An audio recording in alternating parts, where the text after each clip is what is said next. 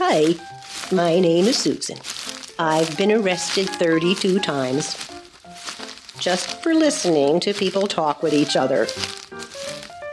The problem was, I used to hide in the bushes outside the windows of people's homes to enjoy listening to strangers talk to each other.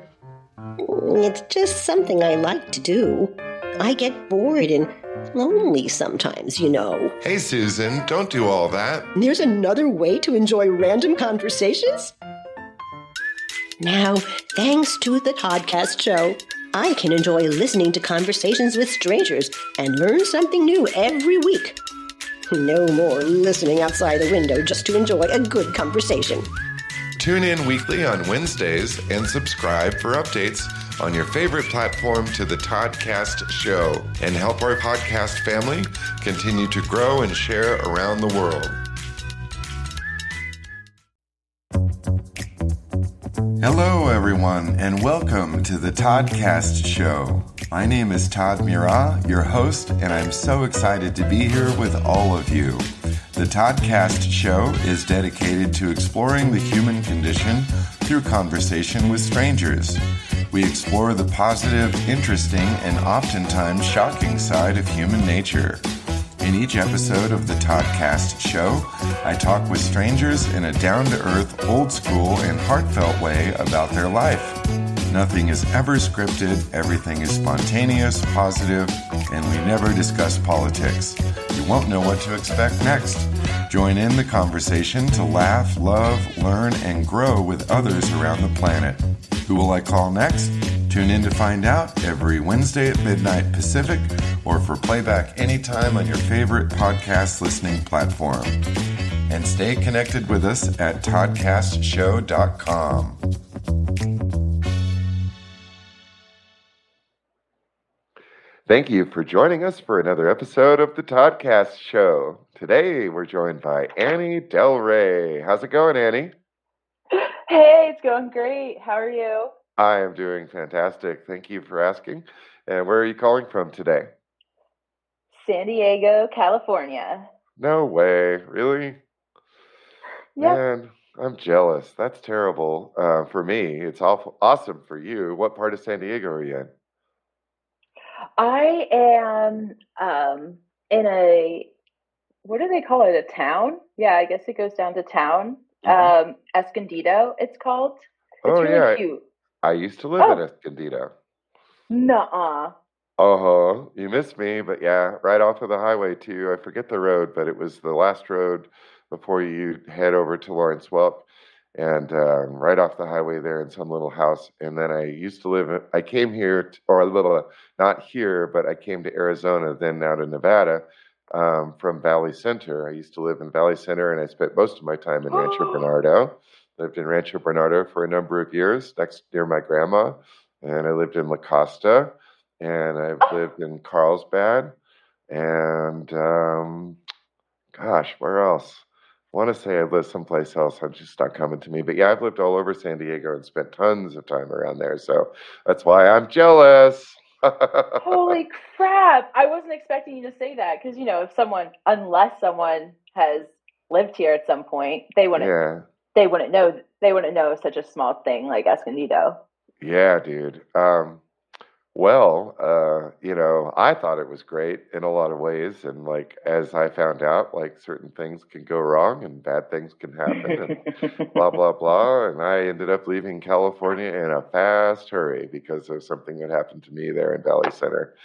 Um, but yeah that was a crazy adventure being in california. It was a lot of fun in a lot of ways and you know the best place the very best place and i'm sure you know about this but there's an italian restaurant right downtown and uh, you park in the back and go in the back door and you can park on the street too but i forget the name do you know the place it's right on main street just across from the adult toy store Oh, I'm not sure. Not Okay. not like the historic district. Like yeah yeah the old town kind of like main drag through oh, town it is right. yeah yeah I yeah live like two neighborhoods over from that. My my boyfriend and I have a place like I don't know, like two streets over. That's crazy yeah you're gonna have Isn't to that look up- crazy? Yeah, look up Italian food or look up best Italian food. I, I, I want to say it's like Frank's or oh, something, but I could be wrong. But let me tell you what, that Italian food is going to blow your fucking mind, man. It is so, so good. Oh my God. Like, that's the one thing. I love good food, but like I do remember eating there and remembering like that sauce is like crack. You know, it's like it made me feel like I was getting high. It's like, wow, man, this food is amazing. And the raviolis, Okay, you're really talking this up. Wait, is it Joe's Italian Cuisine? I don't know. It's the one that's been It there says for it's like West Grand Ave it might Yeah. be, yeah. It's been there for like 30 years. since 1980. It says right here. That's probably that might be the one. it. Yeah, I would go there. I would go there. And I remember it being kind of a dark environment and chill little tables and really nice service. And yeah, you'll love that. I'm pretty sure that's A the dark spot. environment. Yeah, it's one of those places you take a seedy date. Don't take a good girl there. oh, right. We're gonna hide in the dark. I now that I see a picture of the front, I have walked past this so many times. Okay, cool. So many times. That is awesome, man. Yeah, I missed that. And, you know, the people and stuff and like your type of jovial spirit and just adventurous nature. It's so, it's so welcoming. You know, it's a shame California has such a bad rap. There's so many jerk offs in California. How do the nice people like you survive amongst all that? Well, number one, I'll say I'm from Jersey, so I Mhm. already I already knew how much people could be terrible before I got here. Ah, and already learned like boundaries and how to call someone out and how to like quote unquote handle myself. Right, right. I don't even know what phrase that you would say, but um Were you born in yeah, Jersey? actually so when I when I came from Jersey and I came here, I was like, wow, these people are really laid back. That's what I Mhm. thought to myself was this is a lot different because Jersey's so harsh. Like the East Mm-hmm. Coast can be really harsh. hmm hmm I lived in upstate Um, New York for a little while too, and I found that out the hard way. It was terrible. Oh, okay. You get, Yeah. So I already had thick skin before getting here. Cool. That is really cool. And you were born in Jersey? I didn't mean to interrupt earlier. Oh yeah. Um, I was born in Jersey. I lived there until I think I was in my early twenties, like Wow. twenty three probably, and then I moved to uh, San Francisco by myself. Wow. awesome. Um, yeah, I and I had never been to California before. And I How long ago was that? Uh, this was maybe ten years ago, nine years ago. Okay, so it wasn't like, you know, because we all know San Francisco is a scary place today and it's not what it used to be. And 20 years ago, it was safe to walk around on the streets as a kid. Today, it's like you can't even drive a car down the road without somebody that might bash out your windows while you're driving and take your stuff. In San Francisco, it happens a lot there, apparently. Yeah, I'm so glad I didn't have a car when I lived there. I took public transportation everywhere. Um, Mhm. I I lived in Oakland. I lived in like I moved in about a five year period about eight times, Wow, that's cool. Yeah, I moved a lot too.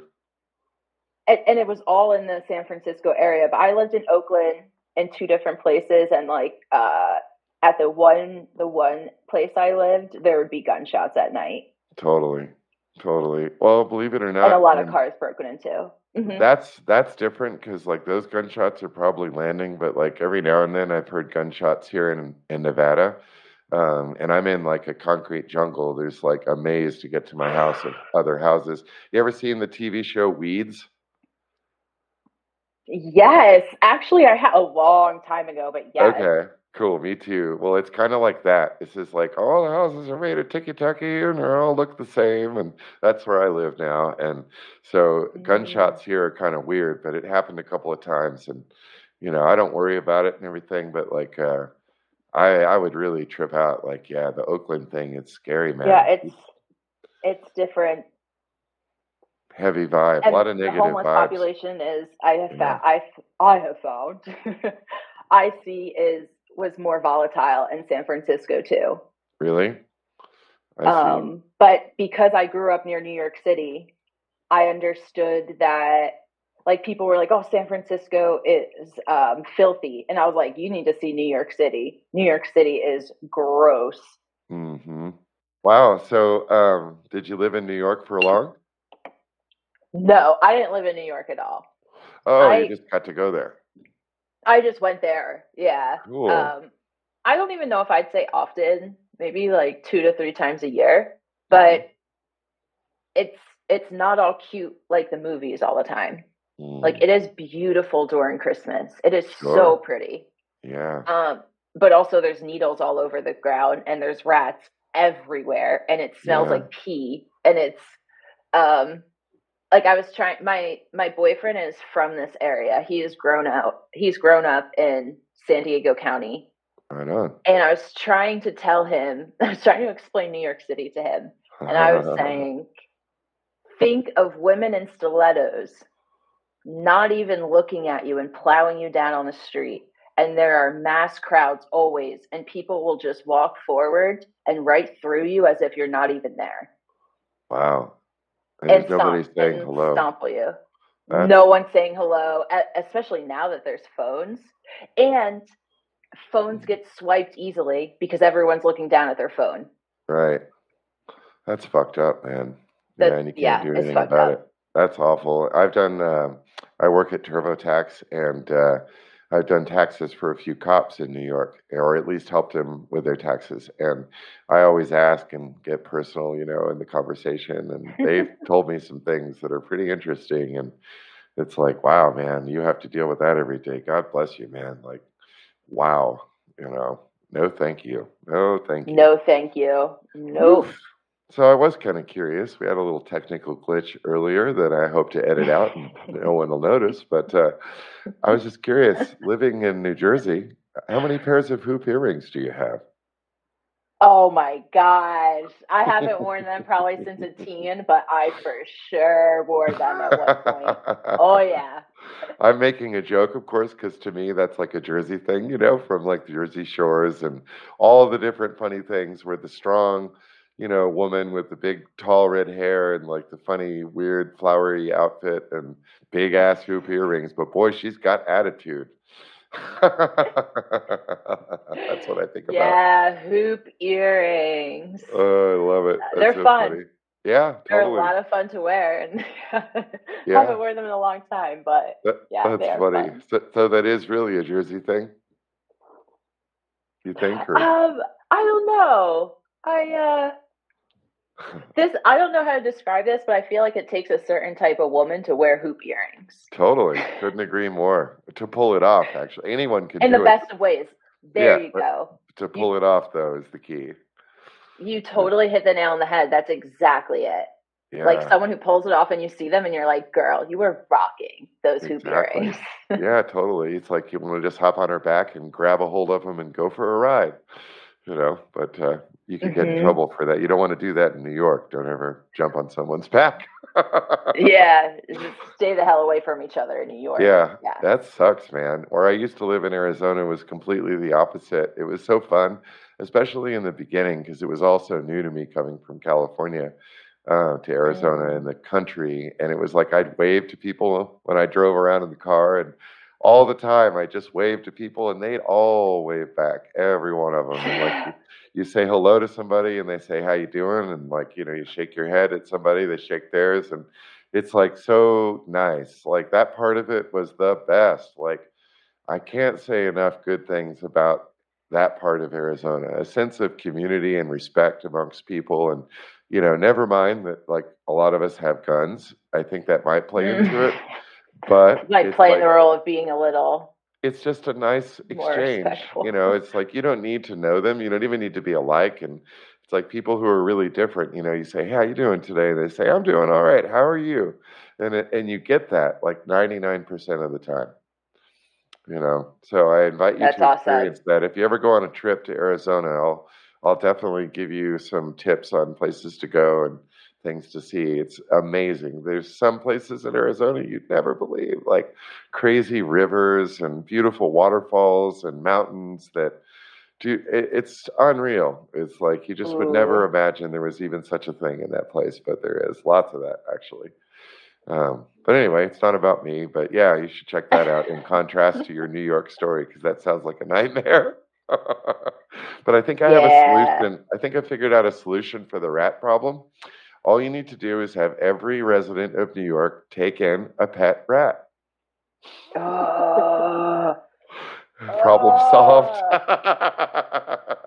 they're they're also huge. yeah, they are. These like are not field mice. no, right? like a possum. They yes, hmm I've they're heard. disgusting. They're so creepy. Yeah. They're, ugh. Think Ninja Turtles and the creepiest of creep. Oh man, no Um, thank like you. rats. Ugh. Yeah, I get the heebie-jeebies thinking about stuff like that. That sounds terrible, man. The mice were bad enough. Um, we were talking before the show, and I was sharing a little story with Annie about my previous uh, place where I lived, and we actually had a little problem with mice. And never mind how it happened, uh, but like one day I'm looking, and like the mouse is crawling up my wall right next to me, and I'm like, "Holy shit!" In the middle of the day, like oh man, that was so gross. Like that, that was enough for me. I'm like, no, no, no. I'm not mm, getting the mm. bubonic plague from a goddamn mouse. If I'm gonna die, I want to die with some dignity, you know. Definitely. This isn't what's taking me out. oh, definitely not. Yeah, yeah. That was weird though. So I can't imagine like anything bigger. There was a creature living under my room. Actually, I didn't tell you this part of the story, but at the same time that this mouse problem was happening. Um, do you know what a javelina is, by the way? Have you ever heard of that? A javelina? A javelina? No. Javelina? No. You know, you know what a pig is, of course, right? Yeah, I've been in the world before, so yes, I do know. And we, we eat pork and things like that, you know. But like, uh, imagine a pig that comes from hell and looks like a demon. And uh, that's what a Right. javelina is. Javelinas have big, giant tusks that stick out like huge teeth, and they are really, really strong. They can chomp right through your leg like nothing. And they just cruise around, and they've got this weird dark fur that's like rough, and it's not smooth or anything, but it's like hair, and it's really thick, and it's weird. It's like they're creepy creatures, and their uh, their eyes glow red in the dark. Like, and I don't mean in the dark, dark, but like when you shine something, it's like you see a bunch of red eyeballs, and it's just the creepiest thing. But these things get pretty big, and so one day, uh, one of those things actually happened to come in our yard. We had a fence around the property, and there was a hole in the side of the skirt of the trailer. We lived in a double wide trailer, and there was, you know, like a metal skirt, and there was a hole in it. And I kid you not, man, this big ass pig, like I had never seen anything like it. I walked out one day to smoke on the porch after a break or something like that, and the pig is standing right there, like just a few feet away from me. And what did it do? It jumped through the little hole under our house, and it went under the house. And I'm like, holy fuck, you know, and it was really big, but it got really small to fit in this hole. I've never, it was the weirdest thing I've ever seen. It was like a cat, you know, it's like, how did it fit through that, you know, but it did. And so, anyway, long story short, that uh, little experience, anyway. yeah, that, that little experience ended up costing us uh, some plumbing repairs. It broke our, our plumbing under the house. And so my buddy had to fix it and all that. And we had to take the skirts off and finally got the pig out of there. Well, just before I moved, there was something that was Oh. living under my floor in my room. And I had two rooms in that house. And where I was, where I was living, there was like this strange kind of, I don't know, let's see if you get, I don't know if you hear any tapping, but uh, it was like this weird tapping sound coming from under the floor, man. And it's like, holy crap. And it was loud. And I'm like, what in the fuck is that? And so I stood where it was. I finally figured out what was coming. I could feel it under my feet, like when it was tapping. I don't know what was under there, but whatever it was, it's dead now. We got uh, the exterminators, and I didn't have to shoot through the floor, although that was my first instinct is to pull out my gun and shoot at it. But You were Uh, so down. You're like, what do I have to I have to use my gun? Okay. yeah, yeah, yeah, yeah, that would probably. Uh, Yeah.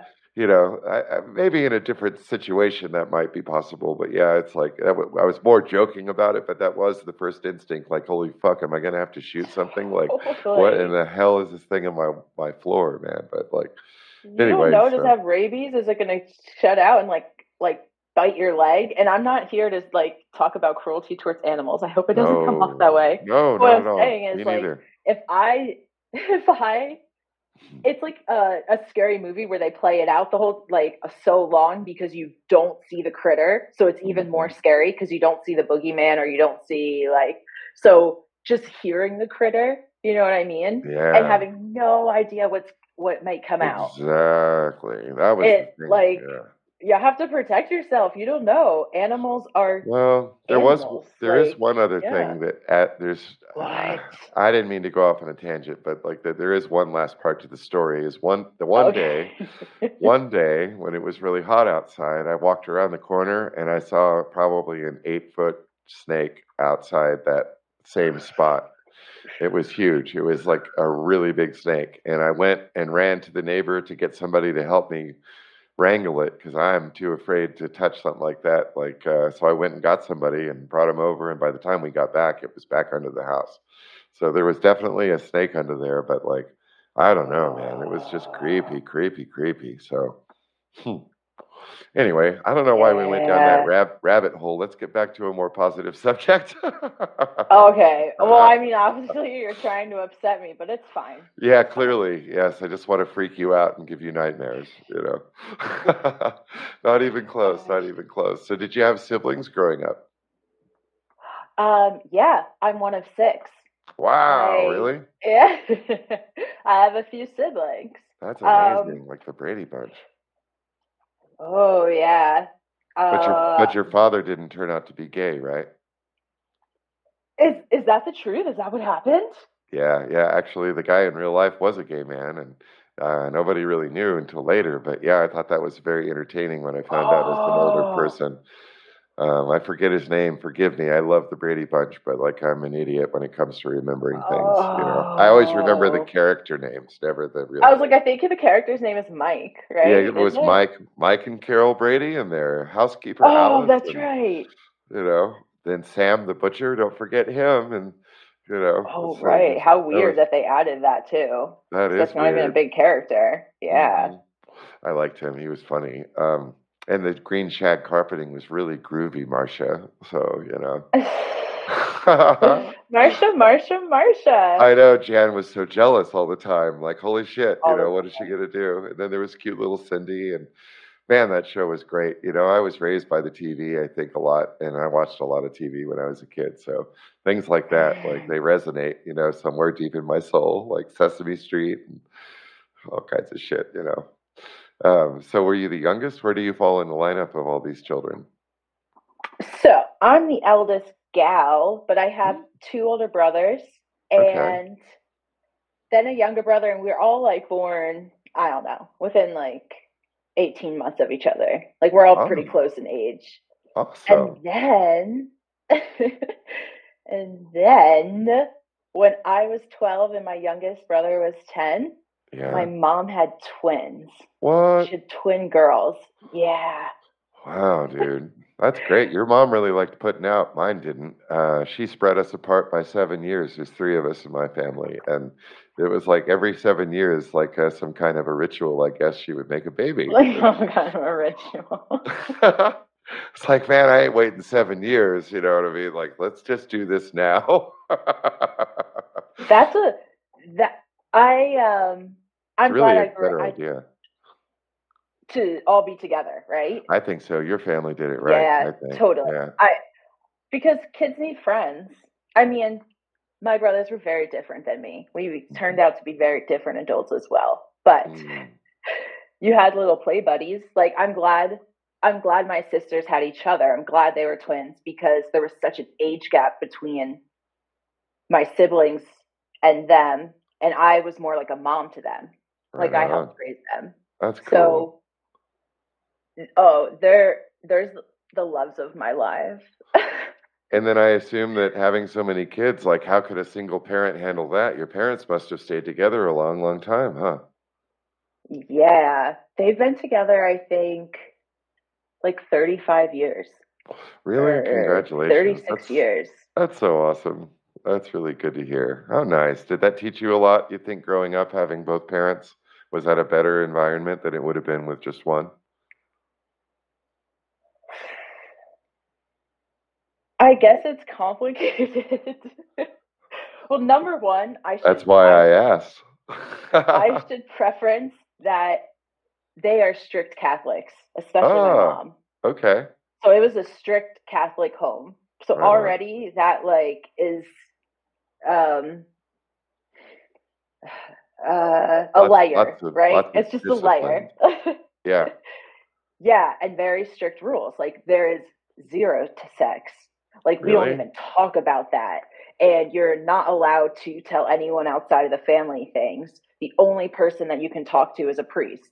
Like Oh. just like That's I, crazy. things totally. And I went to a Catholic school until high school.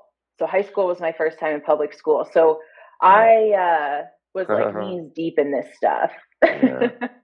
You know what? The funny thing is, is that as a man, um, and I certainly don't mean this in any derogatory way, but it's the truth.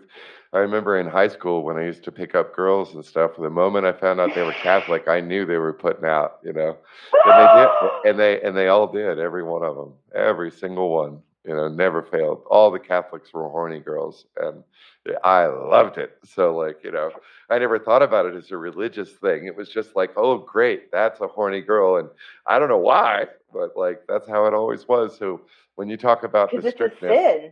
It's Well, a that's- sin to have sex before you're married. Like But that's, the rule. That's just but- the thing. but that's the thing in the Christian world too. But like they're not known as much for that and whatever. I think Uh. that you know, eh, I just wonder why the Catholics got that rap. And like, if it's a pressure thing, where like, oh, you you don't want me to do this, well, that's exactly what I'm gonna do. You know what I mean? Like, I think so because the the problem with Catholicism, I'll just say this is my personal opinion, right? yeah, The the problem that I feel with Catholicism is that they're shoving it down your throat.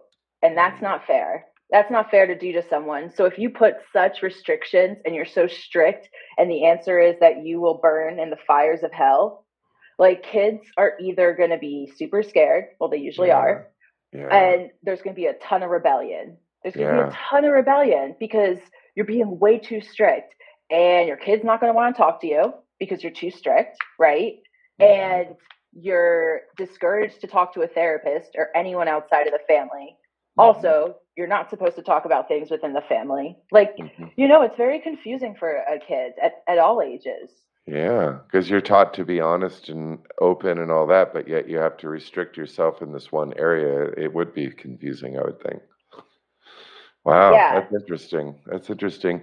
Um, I, I know we're kind of skipping around or whatever, but I'm just kind of curious about another thing. I should have started with this, but like I'm just wondering, what's the very first memory that you can recall in your in your existence? Like, what's the earliest memory you can have uh, that you might share with us from your childhood?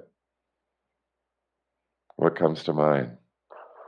I don't know if this is like the earliest, earliest, but it's coming to mind right now. hmm hmm Is do you know? I don't know what it's called, but I guess uh, do you know they're like a dollar? There's those popsicles that you get in the summer, and they're long and they're attached. They're like plastic, right? Yeah, oh, used different to love colors. those. hmm Okay, so you know what I'm talking about. All right. Totally, totally. So one day I was in my room eating like a blue one, I guess, and I started spinning, and it went everywhere. It went everywhere in my room. It went all over this like expensive bear set that was from my parents' anniversary, like Wow. or like their marriage. They had the I don't know. And I got blue everywhere. And I don't know why I was spinning. I don't know why I thought that was a good idea. But I remember just being super young and thinking like this went terribly wrong. wow, that's crazy. Did you get in trouble for it? I don't know if my parents ever found out. I might have went and like cried, you know. I might have told on Mhm. myself. hmm Um, I don't remember. I just remember the moment when I realized what I did and just standing there in shock, hmm like that I was my own sprinkler of, Totally. of like Blue blue goo. popsicle. Right, and it's sticky as hell, so everything it touches, you know. Um, yeah. Wow, I feel you. That's funny. That's really funny. Were you a good person growing up, like a good kid, or did you get in trouble a lot when you were growing up? Okay, so my one brother, who was a year older than me, was a big Mhm. troublemaker. Ah, So compared to him, I wasn't that much of a troublemaker. This this is where I messed up in life. This is where I am not. This is a moment I'm not proud of. okay. I uh, I was a mean girl. I was a mean girl. Okay. And not to not to people with disabilities, not to people like that were less fortunate. I was Yeah. a mean girl to other girls. Yeah, I understand mean? that. Like just Competition kind of. Yeah, like uh Yeah. like the, like the movie, flexing. right? Like the movie. Yes.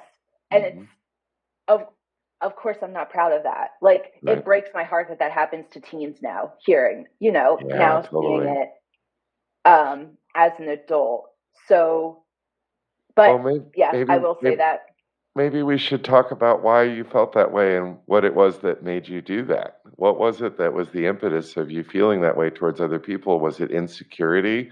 Was it uh, competition, jealousy? Like, you know, let's let's delve into the mind of a woman, a young woman, budding through a complicated time in life, and you know, how how did you come to this point where you decided I'm going to be an asshole? I think it was number one wanting to flex. that, okay. like power trip potentially. Yeah. And also since since childhood, hmm I was always so over like the stupid drama of my age group. So like for example, in high school, I didn't go to prom and I didn't walk in my graduation. I wanted Ah. nothing to do with school. Like I was there the least amount as possible. So all the time I was like, well, when's this stage over? This is ridiculous. People are crying about prom dresses. Like Right. this is ridiculous. This boy cheated on this girl and now she's a basket case for 3 months Mhm. and we're 16 years old. Like I can't believe you're allowing like I don't know. I just thought everything was so stupid. Yeah. So when you're like you. a total brat like that, you know, uh, you are, I guess, not that kind to people. Like Mhm. you're fine to call them out when, Mhm. as opposed to like just keeping your mouth shut. I didn't have to say anything. You know, Mhm. I didn't have to gossip. I didn't have Yeah. to turn girls against each other or whatever gets included in gossip. Totally. Hmm. Wow, that's amazing. And when did it change? Like, when did you finally get a hold of your compassion and start to change that? Well, the other side of it was for how much like eh, like not nice I was to girls. I also had so much love and compassion. I think I put like all my anger at girls, I guess, because I was a nanny at that time. I loved kids, like hmm like kissing little babies' faces off, you know what I mean, and just cuddling with them. And I worked with children with disabilities and adults with disabilities. So I was I was Cool. still like a great gal hmm um, like working at an after school program. But I that was a character flaw. You know, Yeah. that came along with it too. I wasn't Mother Teresa. Like Yeah, there's nothing wrong with that. And that's part of maturity. And I remember I was a lot different when I was younger, too, and mm, a lot more aggressive. And, you know, I gave people reasons not to like me and didn't even realize it. You know what I mean? Like, I didn't even, I wasn't Mhm. trying. I was just, I just didn't realize I was being a jerk, you know? Um, but when you grow up, that all changes, and sooner or later you break it all down and figure out, oh, wait a second, maybe I should change my attitude. yeah, you know? totally. And that's another thing I gently call people out on, I guess, is Mhm. stop staying stuck in high school. Like you're allowed to be a person that you weren't in high school. That's that's actually the point. It's kind of worrisome if you stay the same. Mhm. So, um, it sounds like it's cool that you're not doing that. I mean, I know, I bet you know the person who's like, remember senior year when I threw that pass at the No, game and and thankfully I, lost? don't actually. I've never had. Oh, I, I've lost touch with nearly everybody from my past lives and you know things, um, and I really feel terrible about it because I just didn't realize the Oh. importance. I fucked up, and uh, you know the reality is that I could have had a lot of lifelong friends, but I wasn't mature enough to realize it, and I feel terrible about it really. And looking back and thinking like, man, I had an opportunity for all of these wonderful people to be part of my life later, but when I moved, I'd just leave them behind, and you know, it, just I I really messed up, man, and like uh, you know that went on for a long, long time, you know, and unfortunately you can't turn back the clock on that stuff. So like all those kids I grew up with and went to high school with and all that stuff, there were some people that would have been great lifelong friends, but I just didn't realize the importance and how relationship was supposed to be. And nobody told me like, oh, you should be friends with these people for the rest of your life. It was more like, oh, we're in high school now together, Uh, you know, and like, oh, gotta go. We're moving. See you later. And you know, it just never occurred to me like, you know, networking and things like that. Like I had no idea at the time. Um, it was weird. So it's all good. wow, it sounds like that time really did make an impact on you. You're Big you- time. um there's you still have time. Facebook is like made for this exact reason. Well, and that's the other thing. Um, some of the people that I've looked for just don't seem to exist. I've looked everywhere and I can't find them, Oh. Which is weird. So I wonder, are they all hiding from me? Honestly, I know this sounds really sad because you're not even you're not even old, but some people that have passed away, yeah, that's they're either anti-social media, but they may have passed away. Yeah, I think about Um, that too. Isn't that sad? And I, yeah, You're right, um, though. Actually, I sh- I will try to think more about that. I need to make a list because I mean, there's names that float around in my head, and I wonder a Mhm. lot, you know, and like I wonder, it's like, how are they doing? And like people I haven't seen since I was a little kid, and you know, it's like they were they Ah. were little kids too, and it's like, hey, how did you turn out? You know, and I I just I'm they curious. would love to hear from you. I would like to think so. That's a good idea. Thank you, Yeah. That, that's a good thought, actually. I appreciate that. Hmm. I Cool. hate Yeah, Facebook. no. I, I detest Facebook. I think it's the worst thing ever. But when it serves a purpose or it can be used for something good, like I have a lot of friends because of my music and stuff, but, um, you know, I just hate the idea of hiding behind that. What I really enjoy is this, you know, what we're doing right now. And you're supposed to do it on the phone, you know, texting doesn't count. And, you know, it's like this is how it used to be, right? Like you pick up a phone and there was a little dial thing and you'd put your finger in it and move it, the little spinner thing, and it would go click, click, click, click, click, click, click. Click, click, click, click, click, click, click, click, and then you'd have to dial the whole thing, and it would take a while. And if you misdialed it at all, you'd have to And start I was over. just gonna say, and you're screwed if you misdial and you just have to start over. Oh, dude, those were the days. How old are you, if you don't mind me asking? I'm 31. Mm. Okay, so I've got 20 years on you. So we're coming from slightly different places, but I love that you're able to appreciate But that's that. in a good place. No, Yeah, very oh totally. thing. Yeah. yeah, when I think I remember school. when they oh I'm sorry. No, please go right ahead. Uh, I just remember when they started making what are they called? Wireless phones? What are, cordless. Wireless. Oh my Cordless, god. right? Exactly. You are old. and I and uh remember how like clunky they were? yeah, totally. But And, they like, were bitching. like- if you had one, you felt like a superstar. It didn't matter. Oh, you felt in yeah. you felt amazing because before, especially if you had to have a long combo, like you had to sit down, like you weren't going Mhm. anywhere. Maybe around Mhm. the kitchen, but if it wasn't anyway, the the cordless ones were like clunky in the beginning, and I remember Oh. some people had them where the buttons kind of got stuck, Yep. And my parents' phone number was nine one eight. And sometimes I'd accidentally call 911 when I'm Oh, like no. at my. Yeah, I got in trouble for it like more than once. Wow. that's that's funny, man. Wow. I remember phones. before there was a 911. I remember when they first started the 911 service.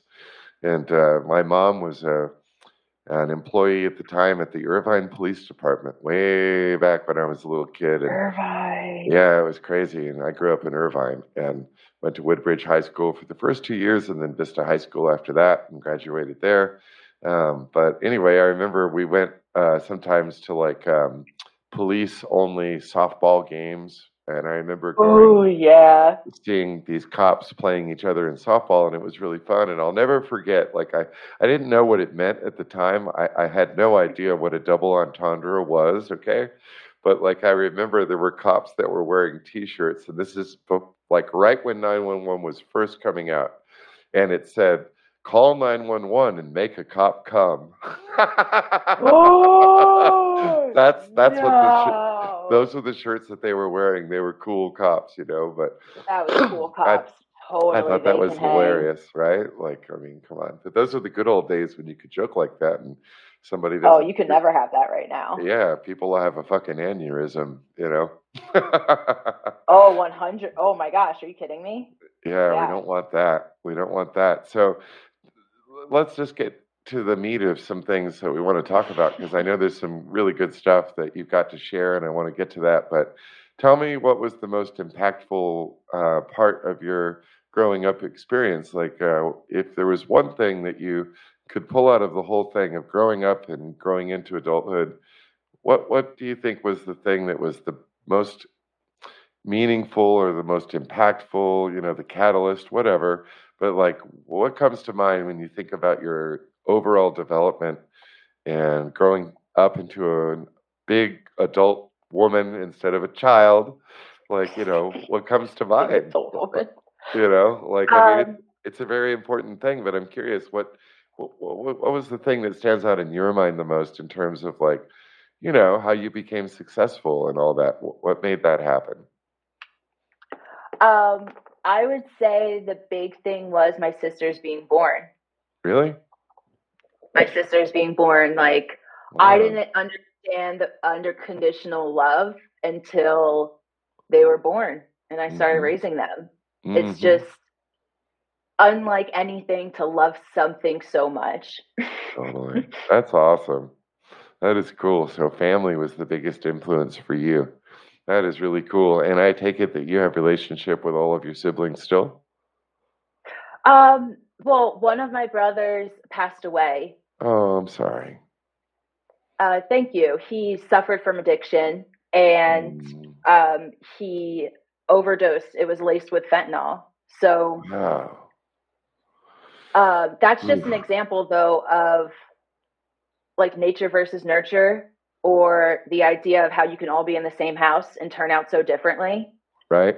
Um, and actually, I, I try to teach parents this of the idea of you can, I understand you want to do like everything and control everything, but also you can't walk this path with your child. Like it's not your fault. It's not your fault. They make their own decisions. hmm Um, so yeah, I grew up with a lot of different personalities.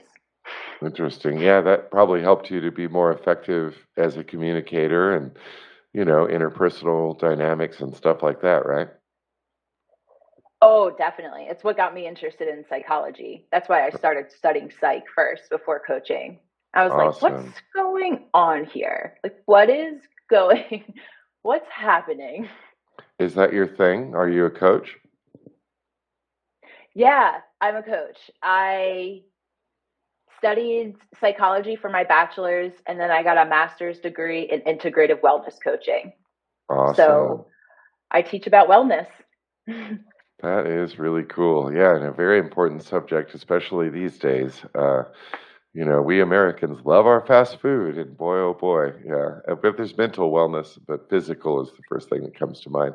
Um, do you help uh, all sorts of different people with, in the coaching world, or do you have Yeah. a specific? Um, so in my let's call it like private practice, my own company, I market to to women, busy Ah. professional women. Um, Awesome. but in my studies and for uh, larger mental health companies that I've worked for, it has been men, women, teens, up to my oldest client was 84 years old. Wow. 84 year old woman. Um, and some international people as well. So Mhm. I have experience with a ton of different clients, but if you were to like search me right now, you would see you would see things uh, for women. Okay. Cool. That's okay. Not a problem. It didn't matter. And honestly, you've got the best approach. You are a woman, so I mean, who better than that to know? That works out. you know that's how it works you know what i mean and there's nothing wrong with that that's a good thing and um, what does wellness mean like how would you define wellness and why is it important So I think, and you touched upon this, is the idea of the mind and body, like how the physical health matters, but so does the mental health. hmm and being able to be content in both areas. Um, And what wellness means to me is contentness and also um, how do I say this? Optimal health. Like, how can we Mhm. get better? hmm hmm Uh, but also, I oh, I'm sorry. No, I just it was thinking eating right and things like that, right? Yeah, eating right, and also just the idea of like um, maybe it's because of the strict Catholicism I grew up in, but Uh, I teach my clients a lot about flexibility. mm, I'm like, it's okay to be less strict. mhm, There's no need to put shame on yourself or beat yourself Mhm. up. Like Mhm. life's about flexibility. I was Yeah. a pescatarian for like five years, but once or twice a year I eat meat. Like mhm. I I didn't I don't know. I think being too rigid is what leads to unhappiness. Yeah, yeah, I agree totally. And there's nothing worse than being uptight, you know. Um, and that's a big part of it. You're just really uptight, you know. But people don't always know, do they? Like, how would how would Mm. a person know that doesn't know? You know what I mean? Like, there- there's people that walk around and they're just like uh, always negative or always upset or always complaining, and they don't realize like how that's hurting themselves, you know, and putting pressure on other people. How would somebody recognize Mm. that they might have an issue with uh, wellness overall? So essentially, wanting to take the next step, whether it's therapy or coaching, is you're just sick and tired of being sick and tired. Like Mhm. some people come to me and they know exactly which area of life they want to work on. And other Mm. people will come to me and it's like, you know what? I don't even know and I'm but I'm not happy or I'm Mhm. super overwhelmed. I don't even know what my goal is. Because Mhm. with coaching, we're going to talk about goals the entire time and um, action steps. So they're coming. I, I teach about the wellness wheel. Have you ever heard of the wellness wheel before? I have not. What is that? Okay. So that is, I explain it like a pizza pie. And the different slices are the different areas of life. So, like finance, physical health, mental health, environment, relationships, work. And I have clients score one meaning not at all, and 10 meaning this is your optimal health. Um, and I will say, I've coached like 500 plus clients. I've never met someone who identifies as a 10 in one of the areas. So, oh, really? I share that with people because I want them to know that don't think everyone else is scoring tens on everything, right? And Mhm. just struggling in one area.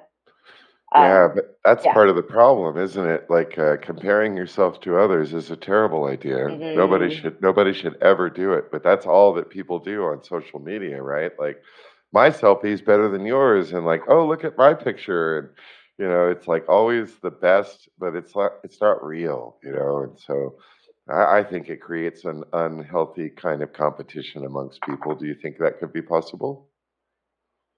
oh, 100%. I was I was off social media for 3 years. Mm, And and then my business coach was like, "You have to get back on. You have to get on social media. Like you're mhm. crippling your business. You have to get on social media." Yeah. And the point of paying someone a lot of money to be your business coach is for you to follow what they say. hmm if they're making six to seven figures, they obviously know like what Yeah. they've been doing. Yeah, totally. You're exactly right. Um, but people don't always realize it, you know, and they're all wrapped up in all that stuff. Mm. So it's good to remember. It's like you got to take a break and, you know, go walk around in nature, talk to somebody, you know, keep your phone in your pocket. Yeah, You know, those are all great ones. Don't know look at I your phone for the first and last hour of your day.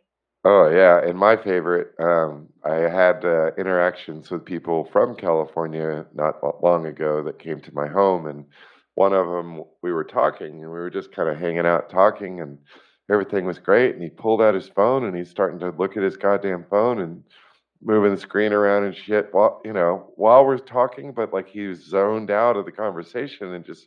And I caught him, and I'm like, "Hey, man," he was a little younger, and I said, uh, "Do you realize that you know that's really rude what you're doing?" And like, dude, you young people need to get your heads out of your asses because you don't realize that like you're ruining your ability to communicate right now. And not only that, but you look like you're, you know, you don't give a shit. And it's like that's not really how you feel, is it? And he's like, "No." And I'm like, "Well, dude, put the phone away." and let's continue talking. You know, it's like I mean, people don't even realize. Like, I hate that. That's one of my pet peeves. So, you know, I think I would have just walked away if it was in person. If it was somewhere outside of my house, I would have just walked away. But it's like, dude, you're in my house, we're talking, and you're like zoning out on your phone. What's wrong with you? I don't know. I just don't understand how it sucks people in so much, you know, and it's a crazy thing. Baffles my mind. Yeah. It's it's uh I just need to close this door. Oh, you're good. they're mowing the lawn right next to me. Um, Right on. No worries. yeah, I think social media is a very scary place if not used like in a healthy way. And Mhm. unfortunately, it's not always used in the most healthy way. Like looking for people from high school um, or old college buddies or people that you used to work with years ago on social media and connecting, that's amazing right? Learning about bands in the area, they post their events and you see it on Facebook, like Yeah. that's cool. If you've ever looked at Facebook Marketplace, that's cool. oh yeah, but totally. also I there's a lot of like, freaks. oh yeah, Yeah. Oh yeah, I bought cars on I bought a motorcycle from Facebook Marketplace and two cars. Yeah. oh, cool. Yeah, good deals too. Really good deals. One of the cars that I, well, no, I got this one on Craigslist. My car that I drive right now is a very nice car, but I found it on Craigslist. But yeah, Facebook is, I guess there's things about it that I really like. I just hate what it seems to do to people. And, you know, it kind of Mm. seems like it's pulling us all together, but it's really creating another divider. And people seem to think it's okay to substitute like a little comment and, Oh, you know, a like instead of a phone call and like, hey, how are you doing? You know, how do you feel? You know, and what's going on? And let's talk, you know, and it's, I don't know. I think that part's missing, but I might dig a little bit. I think I'm going to explore it and uh, look for some of these people from my past, from your advice, and see how that goes. But like, it's going to lead right to the phone. You know what I mean? It's like, like let's just talk on the phone or have a Zoom meeting or something. Yeah. you know, do Facebook, you know, video, but like, yeah, whatever, you know.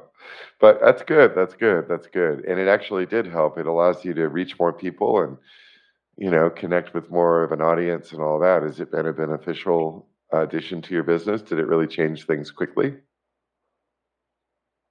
Facebook. I think so. I think Mhm. so. Um, it just Mhm. allowed me to connect with so many more people.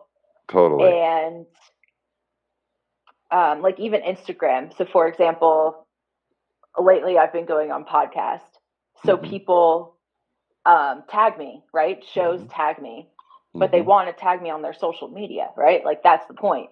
Um, and I, you know, I had to have platforms. hmm Wow. so you, yeah. Mm.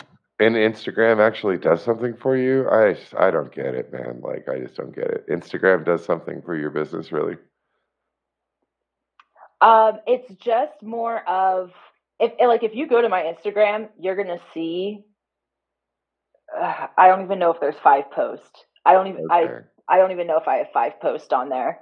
Right And on. every single post is me being tagged by a podcast show. Ah, gotcha. So it's not even my stuff. Like it's That's truly funny. just to have them like the audience be able to find me somewhere. Very cool. That's awesome. So I'm just And going with it. And and speaking, that's a perfect idea. Actually, I just I can't make enough time to deal with all that crap. It's like one one social media is enough, you know. Like back in the day, MySpace when I first got started with my music, it was on MySpace, and it took off like wildfire. That's all I needed was MySpace. It was awesome, and then they MySpace, ruined it, man. It was so bitching back in the day when Tom was your friend, you know.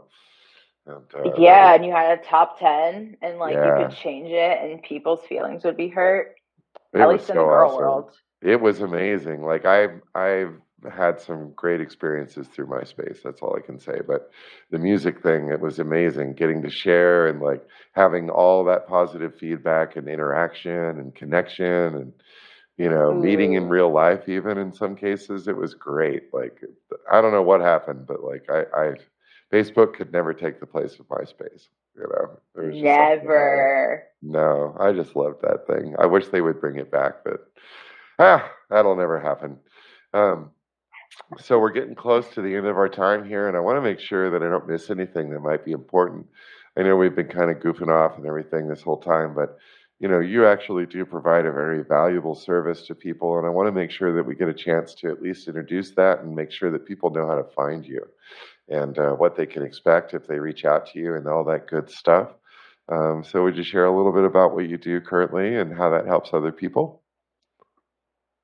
Sure, yeah. Um, right on. So, because I've worked with so many people, I've worked on all the areas of the wellness wheel. But, excuse me, I guess the two things that I specialize in is time and stress management. Mm. So, because of lack of time management, you're stressed out, and you're stressed out because of the lack of time management. yeah, totally. and how that's like a vicious cycle. Um, and I think a lot of people can relate to that. So, um, I really like to support people in that way. I like to use the phrase of like, get your shit together. Yeah. That's how I think. Um, mm-hmm. and, and I'm not telling someone they don't have their shit together. I'm saying if you identify as someone who doesn't have their shit together, you may want to work with me.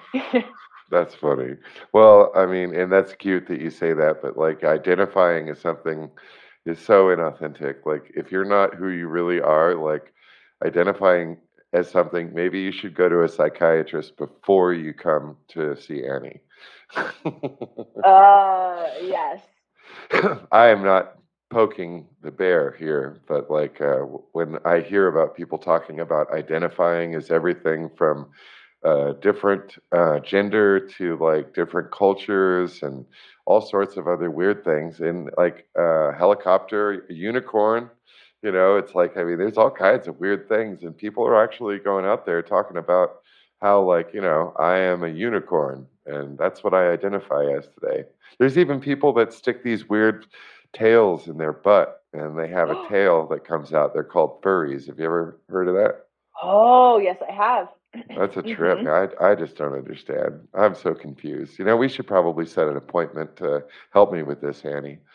to process this information. Yeah, I've got yeah. so many questions. There's all kinds of stuff I don't want to bring up here, but like, yeah, when I think about California, especially, and other people around the country that are doing these strange things. I just wonder how did it happen, you know, and where did it all go wrong, and why are people not normal anymore? can you yeah, can you approach that question? Well, I just wonder, you know, what do you think? Like, I mean, without getting judgy or anything like that, but like, where do you think it all went wrong in society in the last 10 years? I think that this is I don't even know if this is going too much like into conspiracy theory, but it's I think good. the government has just been distracting us yeah. and like making us fight about bullshit things within each other instead yes. of yes. and I hate this phrase, but the only thing that I can think of is the phrase right now of like staying woke. I know I sound yeah. ridiculous saying that. No, I, but I, I just mean like yeah. there's limited people with their eyes fucking open. Totally. So I think that they're. I keep squeaking in this chair, so sorry if you hear squeaking. Don't even worry about it. You're good. You're good. um, that's what I think, and I think like the disinformation on the internet for whatever that is. I'm not even like trying to say a certain yeah. event or anything. I'm just, just saying mm-hmm. the bullshit in general. Like we are fighting about stupid things right now. We should be asking a lot more questions and not be fighting about like blank. Totally. Couldn't agree more. Absolutely. And I agree completely. And it's so funny you said woke. Um, I always think to myself when people say that, well, I said, if this is what being woke is all about, I'm staying in bed, baby, because I, I don't want to yeah. be awake. I don't want to be woke. I'm asleep. Okay. but it's okay, you know. I mean, it's one thing to really have true integrity around like human rights and, you know, racial harmony and integration, which I'm totally all about. Like, I love it. But when you get into this idea of being upset about everything that somebody says just because it's different than what you think, I think is part of the big problem, you know, and that that's where the breakdown occurs. You know, it's like you, if you can't respect someone else, I mean, are you even respecting yourself first, and then are you able to respect someone else? And it seems like some of those people in the woke community fail on both of those levels. You know. Um, I, I don't know. You know, thankfully, I haven't had to interact with many of them. there was a blue haired Yeah. girl. I, we had a blue haired girl deliver our pizza the first night in uh, Las Vegas here, and it was uh, it was cool. I didn't realize how young she was, but like it, she was just a cool little stoner chick, and like you know, I ended up talking to her and asking her questions about the area and shit, and it was like. Man, you know, I wonder what goes on in her mind with that blue hair. Like, I, I hope I get a chance to ask, and I never did, but I always just wanted to ask like a blue haired person or a purple haired person, like, can, can I just ask you a few questions, you know? And will you promise What led to, to this life decision? yeah, promise not to hit me, but I, I'd really like to understand this. Uh, but that's a whole Yeah. other deal. It's a crazy world, that's for sure. It's a to each their own, right? Yeah, like, I'm totally. not gonna. What do you want me to do? Yell at you for having blue hair? Like, no, what? What do you think? But there are people who would like in line talk shit to her about her blue hair. It's like, is this hurting you? Am I Right. hurting you? Am I throwing blue dye on you? No. Right. Okay. exactly. Shut the fuck up. Totally Like, agree. in- No, you're exactly most, right. Like true way, like straightforward of to yeah, to each their own. Leave, just leave it alone. This this should not be your hill to die on. This should not be what you're willing to like be taped and put on YouTube for. Hmm Well, I have to say one thing. Um, as we get close to wrap up time, we've got about five minutes or so. Um, I really want to say this: like uh, the people that have helped me the most are the realist. And like when I sought counseling and got to work with my counselor for a few years, it took a minute to find him, but when I did, one of the things that I really appreciated about him is he was very real and very unfiltered, and like he used profanity a little bit, which was great, and he talked about things in a way that I could relate to. And I really noticed that about you this whole time. And I want to compliment you, but I also, of course, want to mention, you know, to the audience that might be thinking about like somebody that could help coach them, you know, having somebody who's real and candid and authentic is huge. And, you know, I'd rather have you in my corner than somebody that like, you know, really is very careful about what they say. And, you know, I hope that I hope that's a compliment because it is from my heart, you know, but um I just want to say that like you're the kind of person that I would want to be able to talk about goals with because I like that you approach things in a very direct, real way. That that seems very prominent in your nature. Yeah, totally. Hmm And usually, what I tell my clients is like, I love and respect you enough to keep it real with you. That's Mhm. why I'm a coach. If not, we would just be two friends going out for coffee. And I'm not saying that um I'm not saying that I don't want to be friends, but like you're paying me for a service. I'd be doing you a disservice by not. That's the difference between like this and a coffee chat. Totally.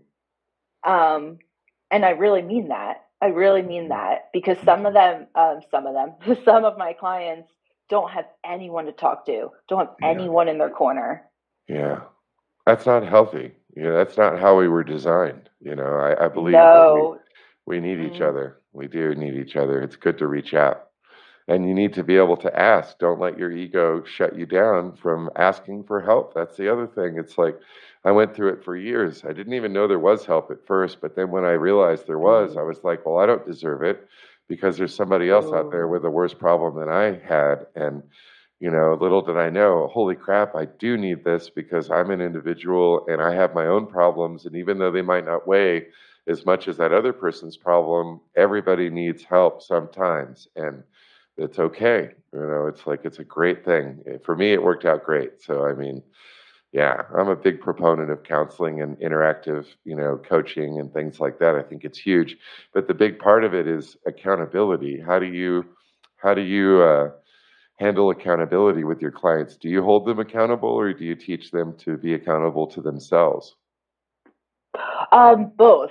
So in the beginning, it is a lot of hand holding, Mhm. but because they're challenged, I would say actually like 100% of the clients for the most part is accountability. Mhm. And when and not having someone to check in on. So they're good for like 2 or 3 weeks, but if someone's not continuously checking in in the beginning. But I do tell clients in the beginning or people who ask about my business um, like I won't sign a year contract with you.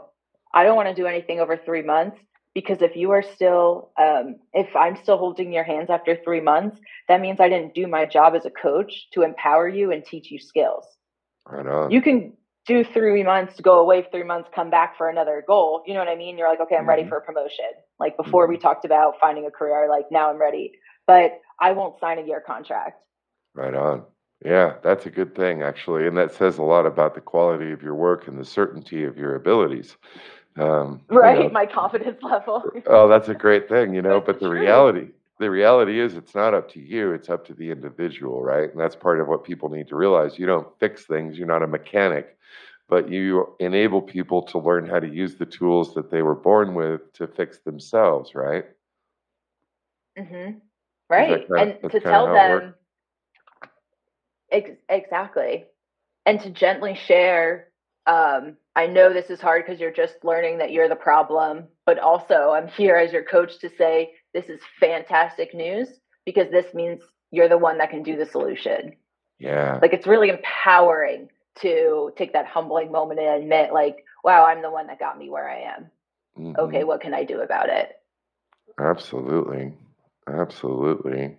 And if there was something that you can think of that might have been missed or anything that might be on your heart or your mind, is there any message that you could share with our audience related to your particular area of expertise, just uh, for people that might be needing a little nudge or a little help and might not know where to turn or what to do? What, what would you say to those people?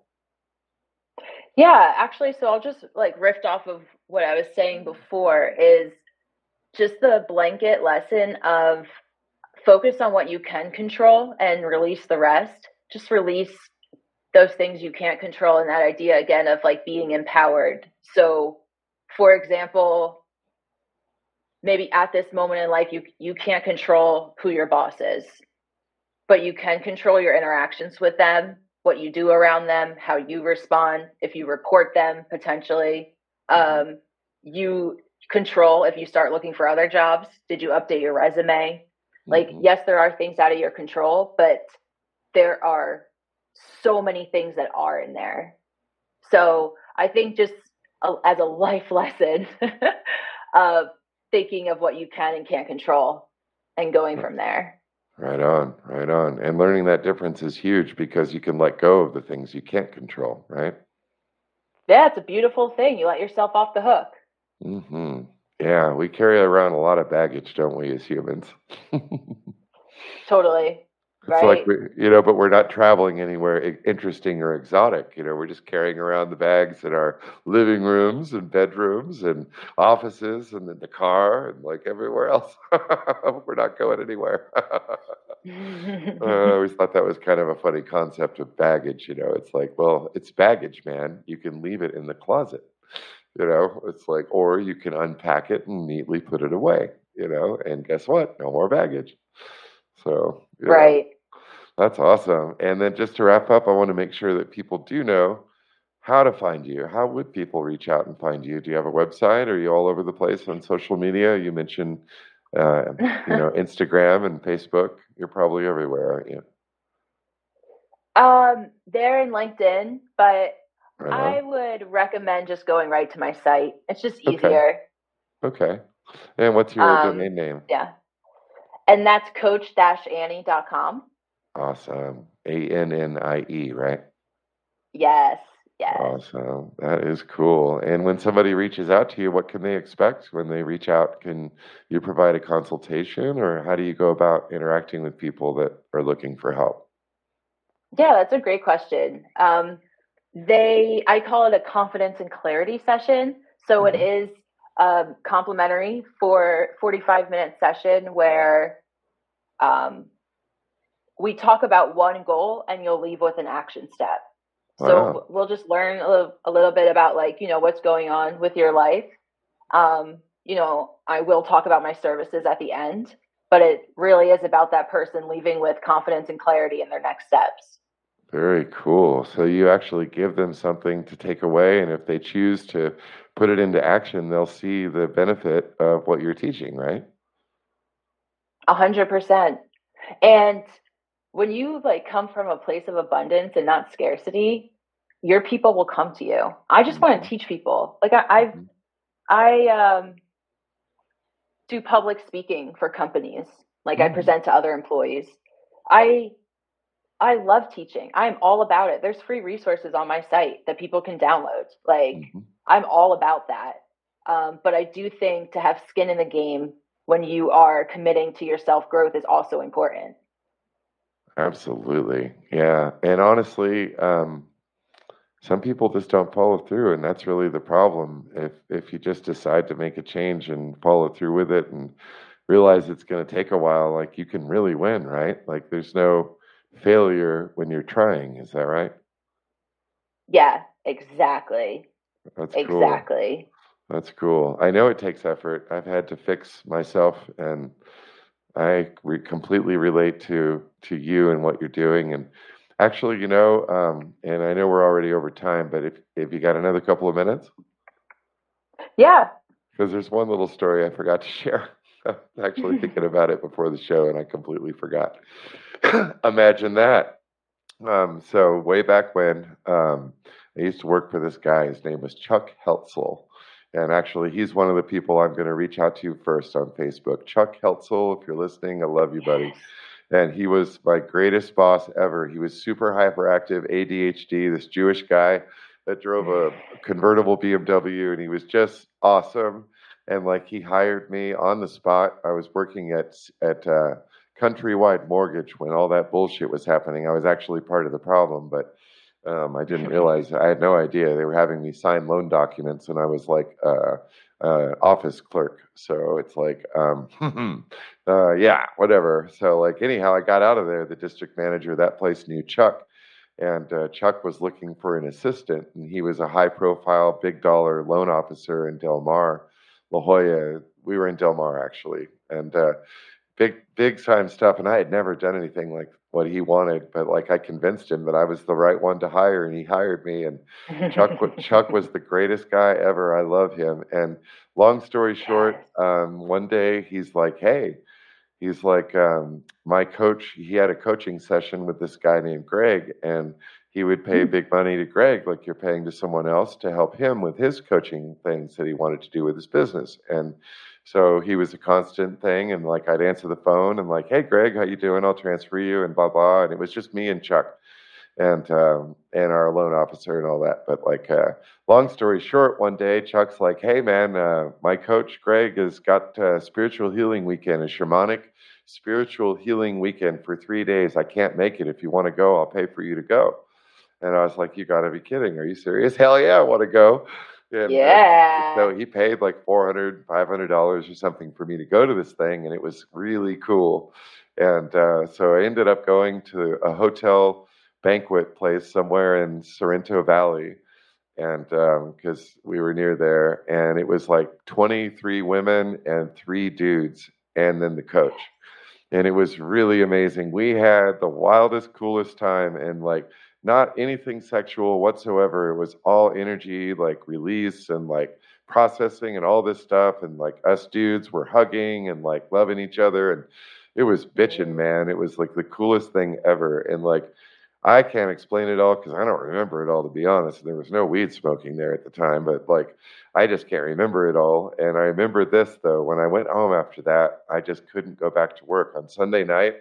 I was like, there's no way in hell I can deal with all that bullshit tomorrow. I'm calling in, you know, I got to call Chuck and tell him I'm not coming and explain why and everything. And I felt terrible because I was his right hand man, you know. And so he understood and let me take the day off. And then the next day when I went in, I was like, Chuck, I love you, man, but I can't stand this place. I hate it here. And like, I, didn't realize it until I went through that spiritual healing weekend. But like, I really need to get out of here. I, I need to leave. I'll give you 30 days to find somebody to replace me. And listen to this, though. This is the clincher.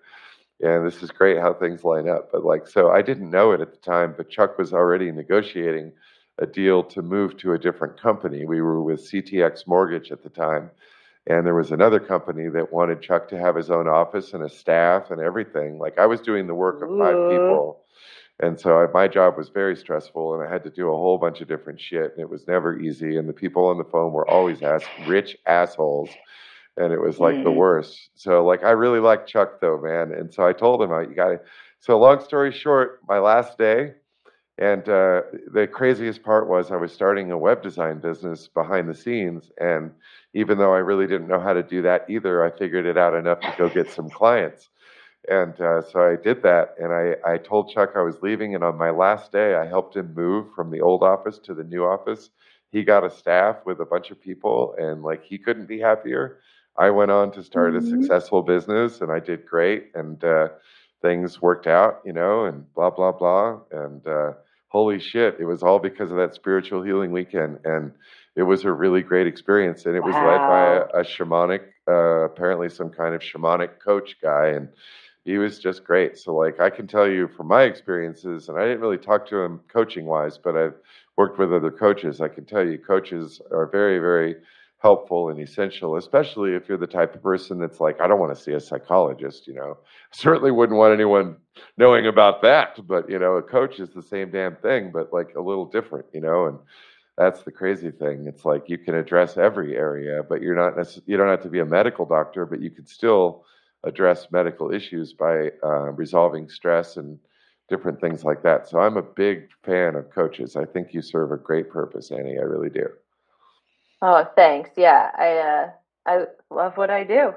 Right on. That's awesome. Well, let's go ahead and wrap up. I hate to do it. I feel like we should be talking about all sorts of other things, but like maybe we could do it in a future interview. yes.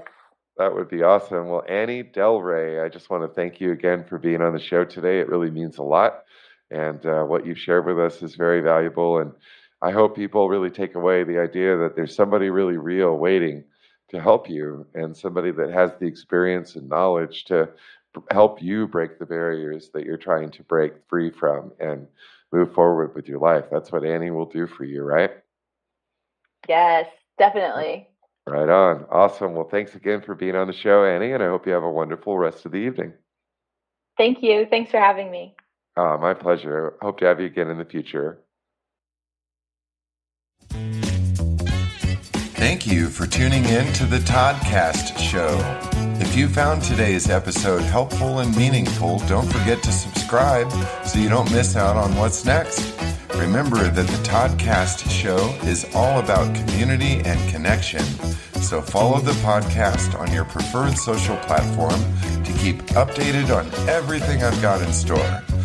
Also, check out toddcastshow.com to find out more and stay connected with me, Todd Mira, be sure to tell your friends and family about the Toddcast show so the podcast family can continue to grow and share on an international level. See you over on the next episode. Hi, I'm Todd Mira, host of the Toddcast show, and I want to share something personal with you today. Throughout my own life, I've struggled with issues I didn't even realize I had. Things like depression, past trauma, PTSD, and feeling disconnected from the people I loved the most. It took me hitting rock bottom to realize I couldn't fix myself alone. I needed help to unravel the tangled knots within my life, find myself again, and become stronger in the areas I was weakest. It wasn't an overnight transformation, but with time, I learned to change my thinking, my attitudes, and my entire paradigm for the better. I learned that it's good to ask for help, and that's why I want to tell you about our sponsor, BetterHelp. Thank you to BetterHelp for sponsoring this episode of the Toddcast Show. BetterHelp is the world's largest therapy service, and the best part, it's 100% online. You can participate from anywhere, anytime that works for you. It's simple to get started. Simply answer a few questions about your specific needs and personal preferences in therapy, and BetterHelp will match you with the perfect therapist from their network. It's really that easy. You can message your therapist anytime you need support and schedule a live session when it's convenient for you. BetterHelp is committed to ensuring that you find the perfect match to guide you along your journey to well being. As someone who went through therapy and came out way ahead of where I started, I want to invite you to take this step to a healthier, happier you today. My life was transformed through therapy, and yours can be too. With BetterHelp, You get the same professionalism and quality you'd expect from in office therapy, but with a therapist who is handpicked for you, all at a shockingly affordable price. And as a special offer for our listeners, you'll get 10% off your first month by using the special link betterhelp.com forward slash Toddcast. That's better, H E L P dot com forward slash Toddcast. You don't have to face life's challenges alone. BetterHelp is here to support you through the big and small issues of your life in a way that can really make a huge difference, both short and long term. Take the first step towards a healthier, happier you. Visit betterhelp.com forward slash Toddcast to get started today.